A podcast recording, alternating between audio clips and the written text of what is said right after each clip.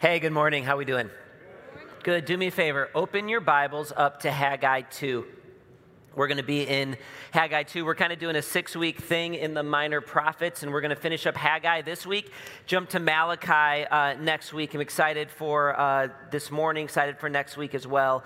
Love being in the minor prophets. And um, as you're turning to Haggai 2, um, I don't know if you're like me, but I feel like on weeks like this, like I just was overwhelmed at the goodness of the Lord and how kind God is to us. I think something happens for people in West Michigan that as soon as we start to see 60 on the thermometer, it's like, oh, wait, God does remember us. Like he sees us, he, he is good. And then on top of that, the bridge is working again. Like you can drive across the bridge. What more could we possibly ever need in life? 60 degree weather, and a bridge that works. Like, we are so blessed. And um, in all seriousness, I think of our world. I think of how beautiful it is, how diverse it is. I think of oceans. I think of mountains. I think of deserts. I think of plains. Like, God's world that He's given us is beautiful, isn't it? He's given us the gift of life that we can live and breathe and know God and one another. That's amazing. I, I, think of Jesus. Like, I'm still not over Easter, the fact that Jesus is alive and reigning and Lord of Lords, and He came and gave us life when we deserved death. That every day that we exist, we are existing in the graciousness and kindness of God's love for us. I think of God's Word. That we can know God, that we can walk with God, that He's given us His Word. I think of the church. I think of the friendships and relationships I have, people who build me up and hold me accountable and, and, and help me when I'm in bad headspace, and, and, that we've been given a family. I think of his continual provision. I think of the holiday we're celebrating. I think of Mother's Day. Like, I love my mom. I've already texted her. I've done my job today. I texted my mom, I thanked her, and I said, I'm just so honored to be her favorite child, right? She, she loved that. She totally agreed. You can ask her about that. Um, but do me a favor um, if you are sitting next to a mom, whether that be your mom or the mom of your kids, can you just turn to them and say, You're an incredible mom? Hopefully, that's not the extent of what you're doing uh, for Mother's Day, but it's a blessing. Like, family's a blessing. Mothers are a blessing. I'm so thankful for God's goodness. And, and do this again turn to your neighbor and just tell them God's love for you is amazing. I believe that with all of my heart. God has been so good to us. But, church, I need you to look at me right now. There's a danger that we can face even on a beautiful day like today. We can look at all of these things about God and His kindness and His love, and we can somehow believe the lie that God is weak or soft or can be taken advantage of. And that's a lie. Hebrews 12, 28 through 29 says this It says, Therefore, let us be grateful for receiving a kingdom that cannot be shaken, and thus let us offer to God acceptable worship with reverence and awe, for our God is a consuming fire. See what the writer of Hebrews said? He's saying, Listen, God is not a cuddly teddy bear. He is an all consuming fire. And that when we come into his house and we worship him, we've got to come with awe and reverence. C.S. Lewis in his books, The Chronicles of Narnia, I think he sums it up so well. If you know that story, it's kind of his fictional allegory for Christianity. And in The Lion, the Witch, and the Wardrobe, there's this scene where Susan, one of the uh, uh, humans, she kind of walks into this magical world where animals are talking, and the ruler of this world is Aslan, and he represents God, and he's a lion and, she's talking to Mr. Beaver about Aslan, and it says this Aslan is a lion, the lion, the great lion. Oh, said Susan, I thought he was a man. Is he quite safe? I shall feel rather nervous about meeting a lion. Safe, said Mr. Beaver. Who said anything about safe? Of course he isn't safe, but he's good. He's the king, I tell you. Church, preaching from the prophets is dangerous. And, and here's why it's dangerous. Why did, the God, why did God raise up the prophets? He raised up the prophets to speak into the sin of the nation of Israel. Israel would turn from God, they would run away from God, and he would raise up a prophet to call them out on their sin and speak truth to them. Why did God record the prophets in his word? To speak into the sin in our lives. Church, I'm just going to be honest. This weekend, it, we're going to talk about sin and repentance. And this is something that churches oftentimes do not talk enough about. Maybe we haven't enough. But my message isn't a warm and fuzzy Mother's Day message. We're going to get after where our hearts are at right now. But this is something we have to do if we're going to be a church where God's presence rests heavily on. So look at verse 10 in Haggai 2. We're going to start there. It says this. It says, On the 24th day of the ninth month in the second year of Darius, the word of the Lord came by Haggai the prophet. Thus says the Lord of hosts Ask the priests about the law. If someone carries holy meat in the fold of his garment, and he touches with his fold bread or stew or wine or oil or any kind of food, does it become holy? The priest answers and said, No. Then Haggai said, If someone who is unclean by contact with a dead body touches any of these, does it become unclean? And the priest answers and said, It does become unclean. Then Haggai answered and said, So it is with this people and the nation before me, declares the Lord. So with every work of their hands and what they offer there is unclean. Okay, we're going to break that down in a second, but here's the big question I want to ask you right now it's this What does God think about the condition of your heart in worship this morning? What does God think about your heart as you enter his house today? And, and listen, I have been praying all week. God, would you break us uh, uh, uh, of this prison of being concerned about what other people think of us? Like, even just for a moment, could we be honest enough to look at our own hearts? Because listen, it doesn't matter what your spouse thinks about your heart. It doesn't matter what your small group leader thinks or your pastor or your parents. I'm asking the question what would God say about the condition of your heart and worship today, right now? Can you even ask yourself that question? You see in these verses, what God does through Haggai is he asks the priests, who were the leaders in the Old Testament law, he asks them a question about the law. This would have been an easy question for them. And, here's what he asks it's very, very simple. He, he says, Listen, if you take holy meat, meat that, that, that was set aside for God, and you put it in your coat, and then if your coat touches other food or wine or oil, does it become holy? And the priests are like, No, that's crazy. Only meat that's set aside for God is holy. And he's like, You're right. And he goes, Now listen, if you touch a dead person and you become unclean, and then you touch food or, or wine or oil or anything else, does that become unclean? And the priests are like, yes, that actually does become unclean. It, it, it, it's different. You can pass the uncleanliness, but you can't pass the holiness. And there's this big principle God's reminding the Israelites of it's this it's that impurity is way more contagious than holiness. Impurity is way more contagious than holiness. And, and we know this, right? Like dirtiness, sickness, disease is way more contagious than cleanliness and health. Last week, my family and I were able to go away on vacation, and we had the classic thing happen to a family of six. On the first day, my son Judah, he woke up and he was congested and running a fever. 24 hours later, guess what happened? His brother Bo, who was sharing a room with him, woke up congested and was running a fever. 24 hours later, guess what? Nora woke up congested, running a fever. 24 hours later, Ashley congested, running a fever. Like that's how sickness works, it spreads. We don't send our sick kids to school hoping they'll catch the health of all the other kids in the classroom, right? No, we keep the kids home because, like, man, my sick kid's gonna tank eight other kids if he's there. I've never had a kid who's been outside and filthy from playing in the outdoors walk into a clean house and the house magically makes him clean. It just doesn't work that way. He makes the house dirty. Sin and impurity is much more contagious than holiness. Listen, we talk about this all the time. You can't trade off of your parents' faith. You can't.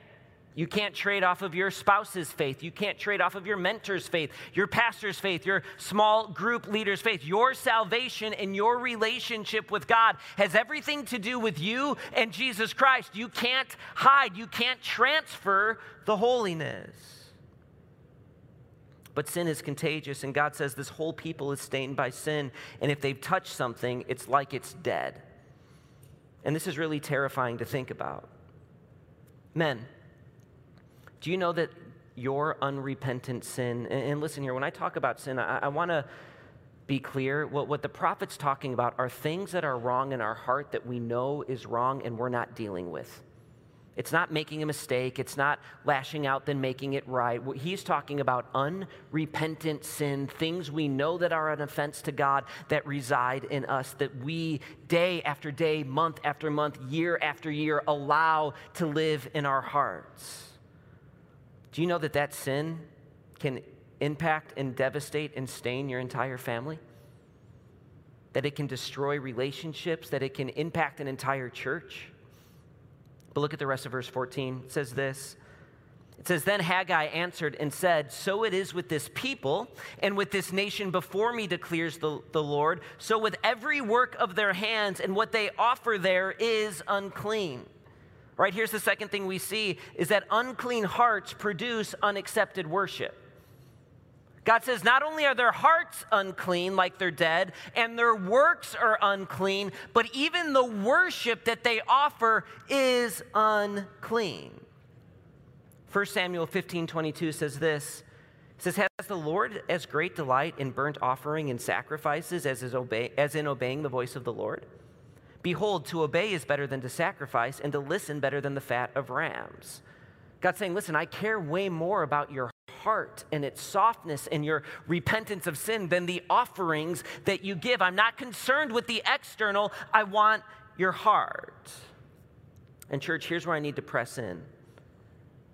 Look at me. You know you can't fool God, right?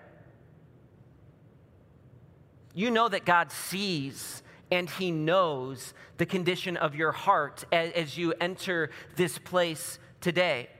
How many of us are here right now making a mockery of God because of the condition of our hearts as we enter this house of worship? We come in here and we go through the motions, we give half hearted praise and, and, and, worship, but we don't even focus on who God is or what His Word is saying because we are so consumed with ourselves. And there are things in our heart and life that we know are wrong and we don't care. We don't care. We are going to keep pursuing our sin. Our hearts are hard. We are mocking God, presenting unclean worship. How many here are mocking God by singing his praises in light of the lives we've lived this past week? We're saying, God, you must be an idiot because I'm going to play the game believing that you don't actually see. Do we even think of God? Do we even think of repentance and being right with Him before we come into this place and worship the living and reigning King of the universe? God, forgive us for being so arrogant. Haggai tells God's people, Your hearts are defiled and your worship is defiled. And I know what some of you are thinking. You're like, Hey, Cal, like, isn't this like the Old Testament angry God? And didn't like Jesus chill God way out? But Like, I get that God's upset, but this was before the cross. This was before for forgiveness. Like, aren't you in the Old Testament? Aren't you in the wrong Testament, wrong covenant? Well, let's look what the New Testament says, because you're going to see this exact theme play out for the church. 2 Timothy 2 19 through 21 says this. It says, The Lord knows those who are his, and let everyone who names the name of the Lord depart from iniquity. Therefore, if anyone cleanses himself from what is dishonorable, he will be a vessel for honorable use, set apart as holy, useful to the master of the house, ready for every good work. See what Timothy's saying here, Paul's saying to Timothy? He's like, listen, it's only when we depart from sin and iniquity can we present ourselves to God as useful. 1 Corinthians 11, 27 through 30 says this. It says, Whoever eats the bread or drinks the cup of the Lord in an unworthy manner will be guilty concerning the body and blood of the Lord. Let a person examine himself then, and so eat of the bread and drink of the cup. For anyone who eats and drinks without discerning the body eats and drinks judgment on himself. That is why many of you are weak and ill, and some have died. See what God's saying? He's saying, How dare you come into my house? How dare you take the elements of communion, which is you uniting yourself with, Jesus Christ, and you come in with a clean heart with unrepentance. And he goes, You are sowing judgment on yourself. And it was so bad in the Corinthian church that people were actually getting sick and, dying because their hearts were so far away from the Lord and they were going through the motions of worship. God sees. How do you come in here today? Again, I'm going to ask this question again. What does God think about the condition of your heart in worship today? And so here's what I need you to do. Keep your finger in Haggai. We're going to come back here, but flip over to the end of your Bibles into Revelation chapters 2 and 3. And uh, we're going to look at six different examples of heart impurities that we can bring into this place today. And um, in thinking about what to talk about, I was like, well, what was Jesus concerned about? And if you don't know the book of Revelation, Revelation, Jesus uh, meets uh, with John, his disciple, and he says, Hey, I want you to write these things down. And he starts the book of Revelation off with saying, I've got seven letters I want you to write to seven different churches. And to five of the churches, he calls them to repent. So I'm like, all right, well, if Jesus is calling the church to repent, let's start with those things about areas of sin or impurity that we might bring in here. So if you throw up the next slide, I kind of charted them down and you can take notes off of this. Um, the first is apathy. This is to the church of Ephesus. We studied this a few weeks ago, but he says, You've abandoned the love you had at first. And, church, if I could just say this, I believe this is our greatest sin that we don't love God like he deserves. Church, the greatest commandment in the Bible is you shall love the Lord your God with all of your heart, soul, mind, and strength. In church, how easy is it for us to settle for a five out of 10 faith? Right? We come in here and our worship is half hearted we're already thinking about Mother's Day plans. We're already thinking about what we've got going on next week. We are so consumed and focused on ourselves and our lives that we can't even give God the praise He deserves with all of our attention and focus because we are surrounded by ourselves in our mind. How many times have we chosen to not do what we know the Lord would call us to because it might make our lives uncomfortable?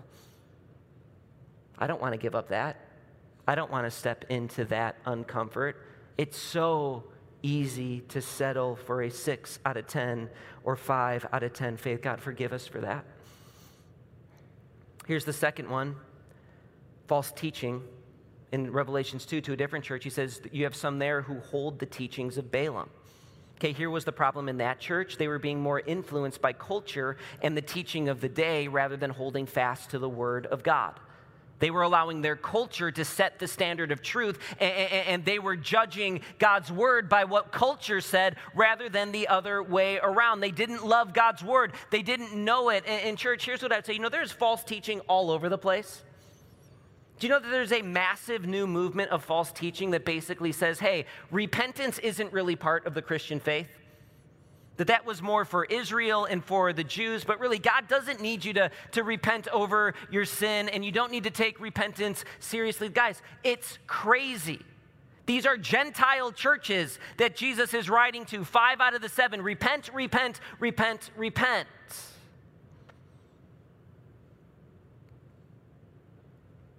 Do you love God's word? Is it a priority in your life? Could you defend your own heart against false teaching?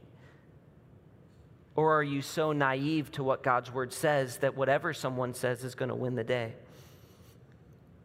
Here's the next one 221. You tolerate sexual immorality. This is lust and sexual immorality. Can I ask a really hard question? How many hearts in here today of both men and women are being absolutely devoured by lust and sexual immorality? How many of you are drowning in the sin of lust. Can't control your eyes, can't control your thoughts. What social media platforms are you using that's devouring your hearts towards lust and sexual immorality? What TV shows are you watching that is causing your heart to drift towards lust and sexual immorality? In a room this size, how much adultery is represented in this room right now? Some of you are like, wow, Cal, this is uncomfortable to hear. Like, like it's quiet in this room right now. Listen, it's not my job to make you comfortable. How can we come to this place claiming to give sincere worship while our hearts have run after the very things we know God hates? The next one, this is in Revelations 3, it says, You have the reputation of being alive, but you are dead. I, I love this about God's word because here's what we see in Revelation 3 1 Jesus is calling out nice church folk. He's saying, You can play the game. You can go through the motions. You can lift your hands at worship at the right time. You know when to nod. You know when to say amen. You can make it look like everything's fine. You have the appearance of being alive, but you're dead. He's like, when you leave this place or when you're by yourself, you're nothing like the person you present yourself to be. Right? It's a good thing Christians in America never struggle with that, right? We're totally past that. No, he's saying you look like you're alive, but you are just going through the motions. It's hypocrisy. And then in Revelation 3:15 he calls a church lukewarm. He says you're not hot, you're not cold, so I'll spit you out of my mouth. It's apathy. And I know some of you type A people are like, "Hey, you've already put apathy on the list. You can't put it there twice. It's cheating." Well, listen, I would push back and say if Jesus mentions it twice, we should probably put it twice on the list, right? Can I ask you a question? How do we know if our hearts are lukewarm? Can, can I give you a really good indicator? What's your prayer life like? How desperate are you for the presence of God in your day to day life? Like, how comfortable are you going through meetings and going through the workday without ever asking God for help? How many of you can go through an entire weekend doing what you want to do, having fun with the family, doing all of the things, and never crying out to God, God, I need your presence in my life if I'm going to love my family well? If I'm going to be gracious towards my kid, if I'm not going to lose it at the idiot dad at the soccer game, I need you to fill my heart. God, let me be a light. Help me be a blessing. Fill me with your presence. I need you or I'm going to make a mess. Like, how often do we settle for pride and prayerlessness? It's because our hearts are apathetic. And uh, I have a bonus one, and this one's from James 3 5 through 12, and it's anger and gossip. James says this He says, How great of a forest is set ablaze by such a small fire! And the tongue is a fire, a world of unrighteousness. The tongue is set among our members, staining the whole body, setting on fire the entire course of life, and set on fire by hell. For every kind of beast and bird, of reptile and sea creature can be tamed and has been tamed by mankind, but no human being can tame the tongue.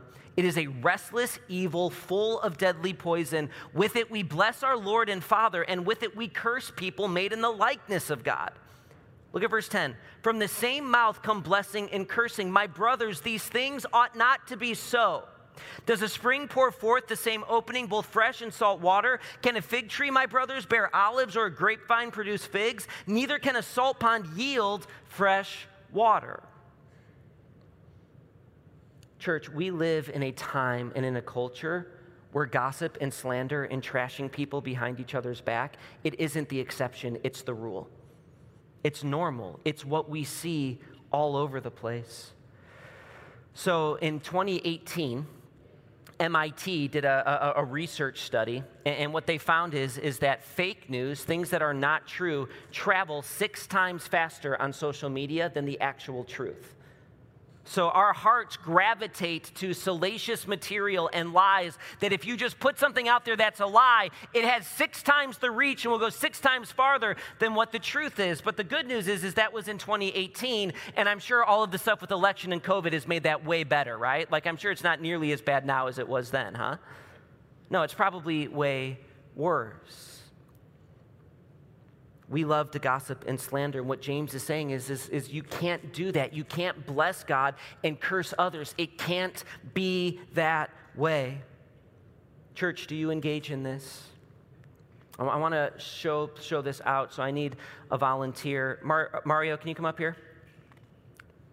This is Mario. He's uh, in my small group, and um, he sits in front, so he knows this is dangerous. You doing good? Yeah, good. Okay. Let's just, for example, say I'm going to stand away from Mario because Mario and I are fighting right now. But just imagine I were to come up to you and I was like, guys, did you know that Mario's a jerk? Like, he's the worst. And he did A, B, and C. And I heard that he did D. I'm not sure about it, but it sounds like something that jerk would do. And then he said X, Y, and Z. Like, like can you believe that about Mario? Um, how should you respond to me? What would the love of Christ dem- demand? Here's what it would demand. You need to look at me and say, Hey, Cal, why are you saying those things about Mario? I don't have an ear for that. If you have a problem with Mario, Go make it right. And if you guys can't make it right, I'm happy to help. But don't trash him. We can't talk bad about one another. Now, unfortunately, with Mario, all of those things are true. So just do with that what you will. No, it's like, no, don't say that, Cal. It's not true. Thanks, Mario. You can sit down. Can you guys thank Mario for coming up and helping me? I, I need you to get this, though, because I think we as Christians, we're really good at deceiving our own hearts about this. So here's what I'll do I'll go to Chris Nora and be like, hey, Chris Nora, can you pray for me?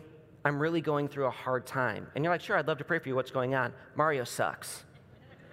Right? And we use, like, under this banner of spirituality, hey, will you pray for me? I'm having a hard time. Then we rip someone.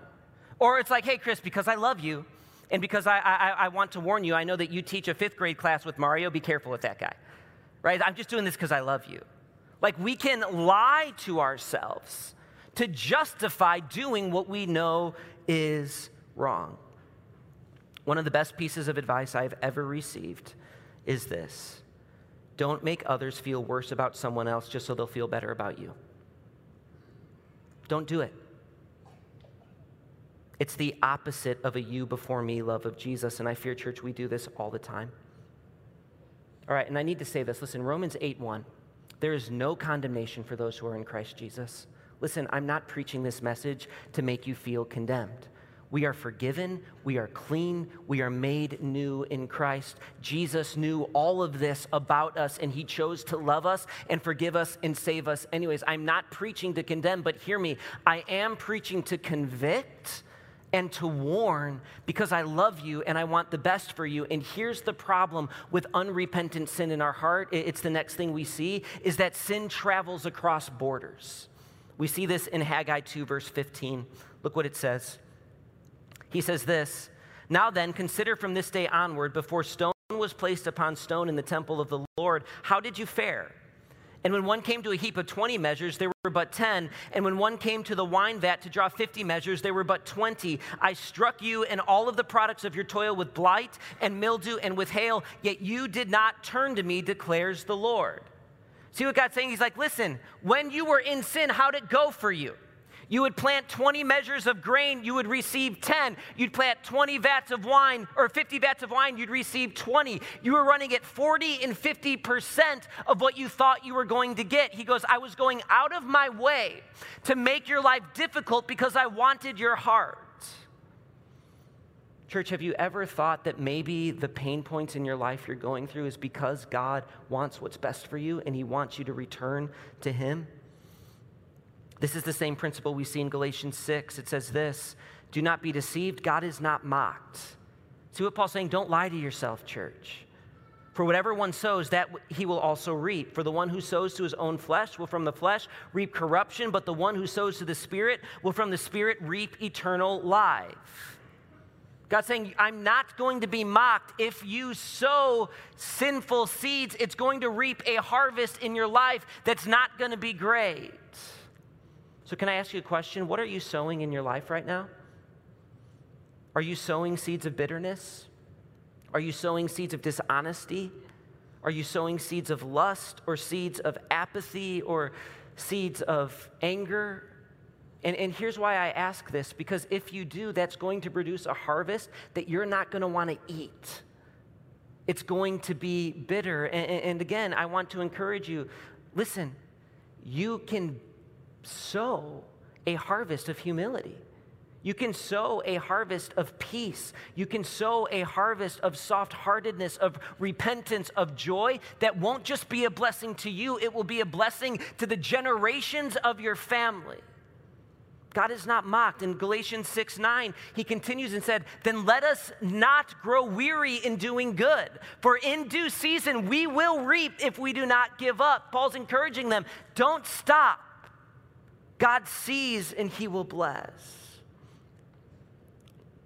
Okay, the next thing I want to talk about is what I call our decision problem. And here's why preaching the prophets is so dangerous. Because here's the thing when you're confronted over sin, you have to make a choice. You can't stay neutral. And, and, and this is why th- th- this is dangerous. Hebrews 3:12 says, "Take care, brothers, lest there be in, in any of you an evil, unbelieving heart that leading you to fall away from the living God." But exhort one another every day as long as it is called today, that none of you may be hardened by the deceitfulness of sin. Okay, so here's the problem. If I confront Matt uh, uh, on sin, he's got a choice. He can either be like, you know what, I know that sin, I'm gonna repent, I'm gonna have a soft heart, I'm gonna move towards the Lord. Or what he can do is he can justify, he can dig his heels in, he can get mad at me, he can blame everyone else, or he can just say, no, I'm going to keep pursuing it. But you see, he hasn't stayed neutral, he's actually gone farther away. This is the problem with the prophets. It causes us to make a choice. Are we going to hear the word of the Lord and harden our hearts or respond with repentance. What will you do? And here's the thing, church, we see this as we close this passage out. Repentance restores relationship always. Look at verse 18. He says this He says, Consider from this day onward, from the 24th day of the ninth month, since the day that the foundation of the Lord's temple was laid, consider, is the seed laid yet in the barn? Indeed, the vine, the fig tree, the pomegranate, and the olive tree have yielded nothing but from this day on I will bless you. Okay, here's what he's saying. Remember in Haggai 1, for 18 years, Israel returned to the promised land but didn't rebuild the temple. Then Haggai spoke to them, and Zerubbabel, their leader, their king, he turned to the Lord in repentance, and they rebuilt the temple. And what Haggai's saying, he goes, Listen, for 18 years, you've had bad harvests. And he goes, It's not even harvest time yet. You haven't planted anything, there's nothing in the barns. But he goes, Here's what I promise you you're going to be restored. You're going to have a full harvest. Because you've turned to me in repentance, I will bless you. So don't miss this. For 18 years, running from God, unrepentant, not doing what they know God's calling them to do, they turn and repent in a matter of days. God restores because that's what our God does. His love and mercy and forgiveness can run so much faster than our sin does. And by the way, our church is filled with hundreds of stories like this. You see, again, I know Pastor Chris talked about this last week, but one of the lies we believe when there's sin in our life is I'm too far gone. I can't make things right. Things will always be broken. It's not true hundreds of testimonies of people in this church saying, What I thought was dead, God made alive. What I thought was broken, God restored when I turned to Him and walked towards Him in repentance. Listen, what does God want to give us? He wants to give us the fruits of His Spirit love, joy, peace, patience, kindness, goodness, faithfulness, gentleness, self control. Can I ask you a question? Raise your hand if you could use more peace in your life right now, today. Raise them up high. Okay, you know there's an unending supply? That God will give you more than you could ever hope for or need. We just need to turn to Him and trust Him and walk in obedience and repentance. It's there, it's an overflowing river. That there is love beyond compare. All of these things are ours in Christ. But we need to have soft hearts and move towards Him in repentance. Again, the big question what does God think about the condition of your heart in worship today? All right, so I'm going to close a little bit differently. Uh, I'm going to close by talking to you about what I'm nervous about as I leave this service. Because as I was writing this message, I just had this fear that was bubbling up over and over and over again. And I have three concerns for you. Here's the first My first concern is you're going to actually leave here today in worse shape than when you came in. That because God's word confronts us on sin in our lives, that some of you, you're going to continue to harden your hearts. And if I could just plead with you now, stop running. Where is that sin going to lead you? What is your end game? How is that going to end well? End the pride. Make today a moment where there's a line in the sand that says, I moved towards Jesus. I'm, I'm fearful that some of you are in here and you're thinking to yourself, I just want this stinking sermon to be done because I want to get out of here because I don't want to hear this anymore. Here's my second concern. My second concern is that you're going to focus on the sin of others right now. I hope my son hears this. Man, I need to get this to my sister. Man, look how sin has blown up this person's life. Listen, no, no, no. You're not God. You can't fix other people, but you can deal with the sin in your own heart right now. Please, God, allow us to look at ourselves in this moment. Like I've prayed so many times this week, God, just reveal the sin that's in my heart that I'm not even aware of. If my motives are impure, if I'm holding on, if I'm sowing anything that, that, that's going to lead to a corrupted harvest, God, God, reveal it so I can repent. May we be so hungry to repent and rid ourselves because we want to experience the blessing of the Lord. Then here's my third, and my third one's a little bit weird. I'm really worried we're going to miss the point. And I've been around church people long enough that this is what happens after I preach a hard message on repentance. I'll have people come up to me and be like, Cal, I love that message. And I love being part of a, of a church that ch- preaches the truth. And I love that you're not scared to call sin sin. And I'm just so encouraged that, that we actually deal with these things. And listen, I'm thankful for the encouragement. I love that. But, but you're missing the point if you leave here feeling good about what I preached about without ever engaging with what I'm actually preaching about.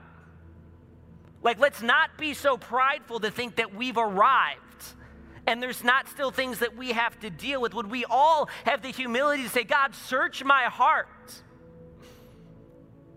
Let's not miss the point.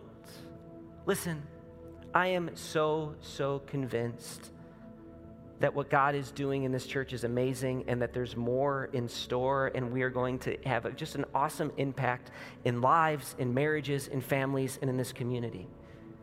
But we will forfeit all of that if we start to settle for undealt with sin in our hearts. Let's pray. Dear Heavenly Father, I thank you for your word. I thank you for this church. God, I thank you even now as I pray. I see so many people whose hearts are willing, whose hearts are soft. God, I'm just asking right now, God, I confess my words are really, really weak. I'm so limited. But God, your spirit is alive and you are a consuming fire and you can do the miraculous, God. I'm just praying for miraculous repentance right now that you would stir our hearts towards you, that we would leave here changed, but we need your spirit to help us. We love you. It's in your son's name we pray. Amen.